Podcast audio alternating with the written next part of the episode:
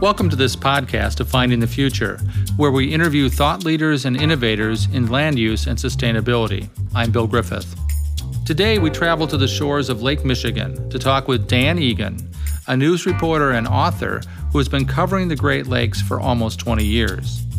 Egan remembers growing up playing on the Fox River, an industrial river which outlets to Green Bay. It's kind of hard to think of a first memory because it's like thinking of your first memory of uh, grass. It's, it was just there. But I did grow up near the banks of the Fox River, which is a tributary to Green Bay, which is an arm of Lake Michigan. And I was born in 1967. So um, my childhood was spent on the banks of a very fouled Fox River.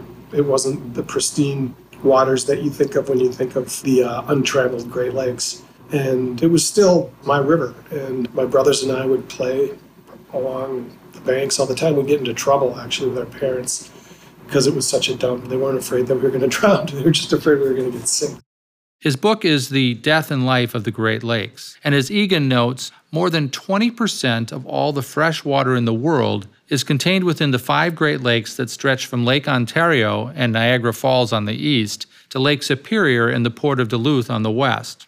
For anyone who grew up on or near one of the five Great Lakes, it's hard to think of life without the majestic blue expanse of these water bodies.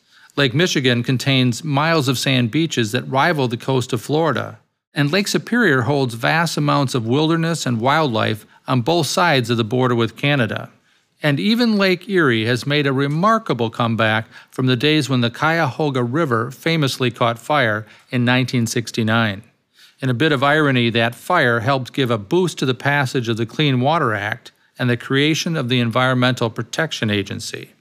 Still, threats to these freshwater lakes abound, particularly from invasive species and more recently from climate change. Egan's first book, The Death and Life of the Great Lakes, recounts the early days of commercial fishing on the lakes, the opening of the St. Lawrence Seaway, and the insidious threat that was unleashed with the dumping of ballast water from ocean going vessels.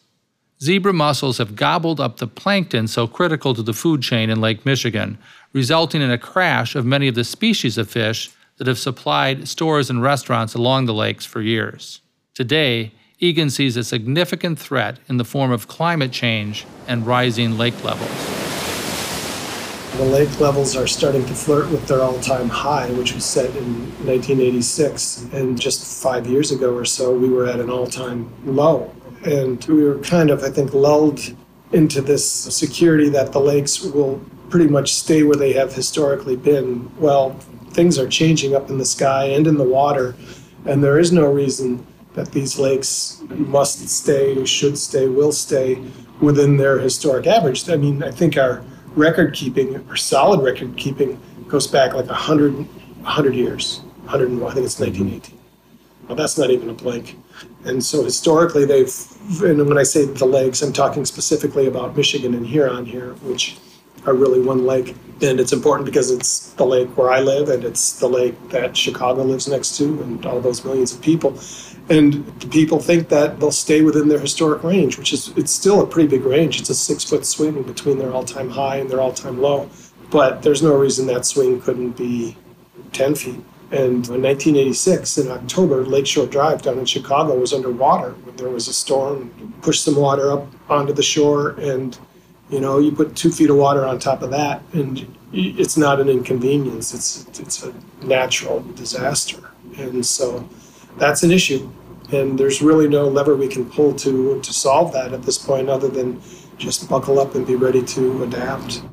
Over the years, people have asked whether it would make sense to pump water out of the lakes to more arid parts of the country. It was the opposite just five or six years ago. Mm-hmm. People were really clamoring for some kind of a control structure on the river that takes Lakes Michigan and Huron out toward the ocean. You don't hear people, actually, there are people who are still saying that we need this the problem is when you put a lever on something, then humans humans move it, and you know under which motives. You know, there's always going to be winners and losers when it's no longer nature calling the shots. Dan Egan readily admits it's hard to identify the biggest threat to the Great Lakes.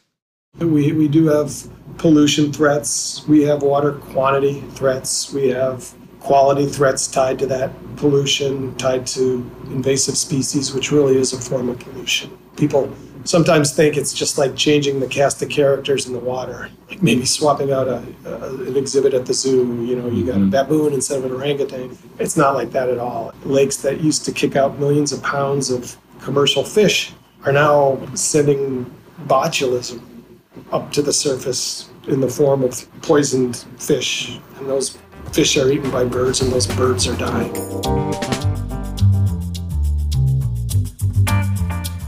Millions of people live on or near the Great Lakes in towns big and small, which draw their drinking water from the lakes, and they worry about what happens when pollution reaches unsafe levels.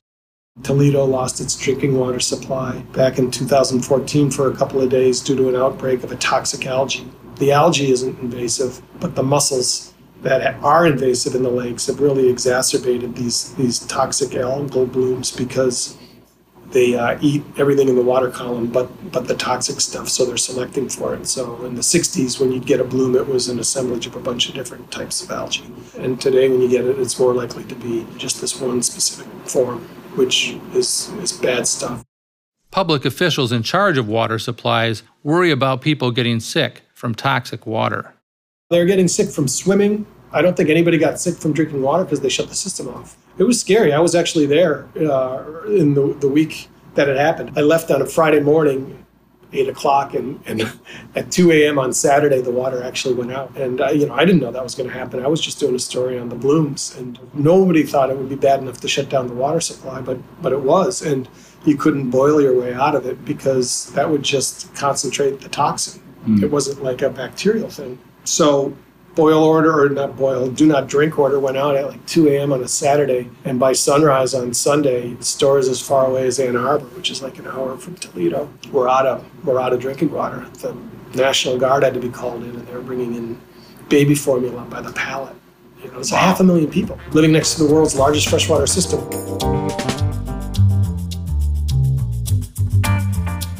According to Egan, another big threat is the Asian carp currently held at bay in the Chicago River by an elaborate electronic fence which is submerged in the river. In other places like Tasmania, scientists have actually considered altering the genes of invasive species to cut off the species in a generation or two. Still, Egan is not sure that genetic engineering is the right answer. It's a frightening idea that you would genetically manipulate these, these fish so they couldn't produce female offspring. So they essentially, after successive generations, there's no females to breed and they, they literally, you know, spawn themselves to extinction. Concept's kind of cool, but if this book's about anything, it's about unintended consequences and, and well intentioned actions that didn't turn out the way uh, people had planned. So I don't know who makes that decision, how it'll be made, or, or if and when it'll ever come. But I, I think the technology is on its way. So it's, it's hard to predict how it'll play out. If you think of the Great Lakes as they were produced by glacial meltwaters, they were pristine and cut off from significant sources of pollution. That is, until engineers and canal builders altered what Egan calls the front door and the back door of the Great Lakes. Front door is the St. Lawrence Seaway, which bypassed Niagara Falls and allowed these ocean freighters to come in. And they have more than just the cargo in their manifests, they have uh, contaminated ballast water. And that's how we've gotten dozens of invasive species. And the back door is the Chicago sanitary and ship canal that connected the Mississippi to Lake Michigan. So Chicago could flush its sewage. Some environmentalists advocate for closing the back door to the Great Lakes by essentially shutting off the ship canal between Lake Michigan and the Mississippi. Would I, if I had a lever? Yeah. Um, yeah, I mean, I wouldn't I wouldn't just throw a, throw a bunch of piles of sand in there, but I think they could do what the scientists will tell you and the activists hydrologic separation. That would be to disconnect the flows between Lake Michigan and and the Mississippi River Basin, and still allow for cargo to move on the on those canals, and for sewage or effluent to flow south. It, it can be done. I mean, technologically, it'd be expensive, but you know, not doing anything brings its own suite of costs that we can't even calculate at this point. Another great threat facing the lakes is a key to modern farming that is phosphorus. So, Egan's next book is poised to take on the impact of the use and overuse of phosphorus, mined from far off places, rather than relying on phosphate compounds occurring naturally in the food chain. According to Egan, it's a critical question for food security. These these blooms i was talking about the mussels exacerbating them but they're triggered by phosphorus overdosing of the lake. And you know any kind of regulations from the agricultural community with regards to this are, are largely voluntary right now. And you know it's really interesting. We used to cycle these phosphate molecules in and out of the living world. I mean plants would grow things would eat them things would defecate plants would grow and now you know, it was a circle, and now we've kind of turned it into a straight line because uh, we don't we don't get our phosphorus that grows crops from the crops or from things that eat the crops.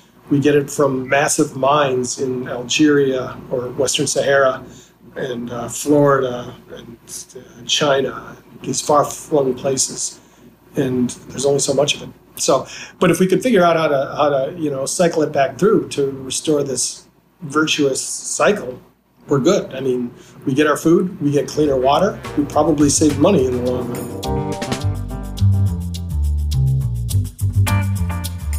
As a reporter, Egan sees his role as a storyteller, telling a story of potential environmental disaster and perhaps some practical ways to mitigate the worst of the threat.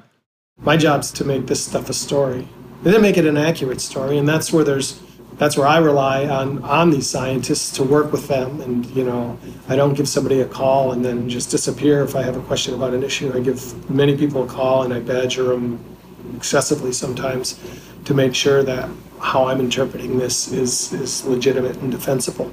But that's you know somebody's got to somebody's got to tell the stories to educate the people to you know in turn direct the resources to do the science that's going to make life better for everybody hopefully as the father of four school age children, Egan says he gets up every day and tries to remain hopeful about the future of the Great Lakes. We've altered the landscape and we've altered the lakes as well. That said, things can always get worse. You know, you just look out that window and you see just this majestic body of water that's like nothing else on the planet, the whole system. You know, it's the largest freshwater system on Earth. They're still great, literally and they could get a lot worse. So I think we need to appreciate what we have and we need to do what we can to learn from our past mistakes. I mean, that's really that's the only thing that I hope somebody takes from from this book is that yeah, we screwed up in the past. It wasn't always done out of malice. It was done out of naivete and shame on us if we don't learn from that going forward. We'll still make mistakes, but you know, you look at these these dreaded carp coming. Who knows if they're in the lake? They may very well be, and who knows what they're going to do, but why take a chance, especially if we know how to stop the threat? As Egan wraps up the interview, he spends a few minutes talking about visiting the parks along Lake Michigan and vacationing in Door County, as his family has done for decades. I live near Big Bay Park up in Whitefish Bay, and the water's pretty high right now. The beach down there is mm. pretty much gone, but we try to go down there several times a week. We vacation in Door County still, I, I hope I instill in them the same kind of appreciation that, that I have.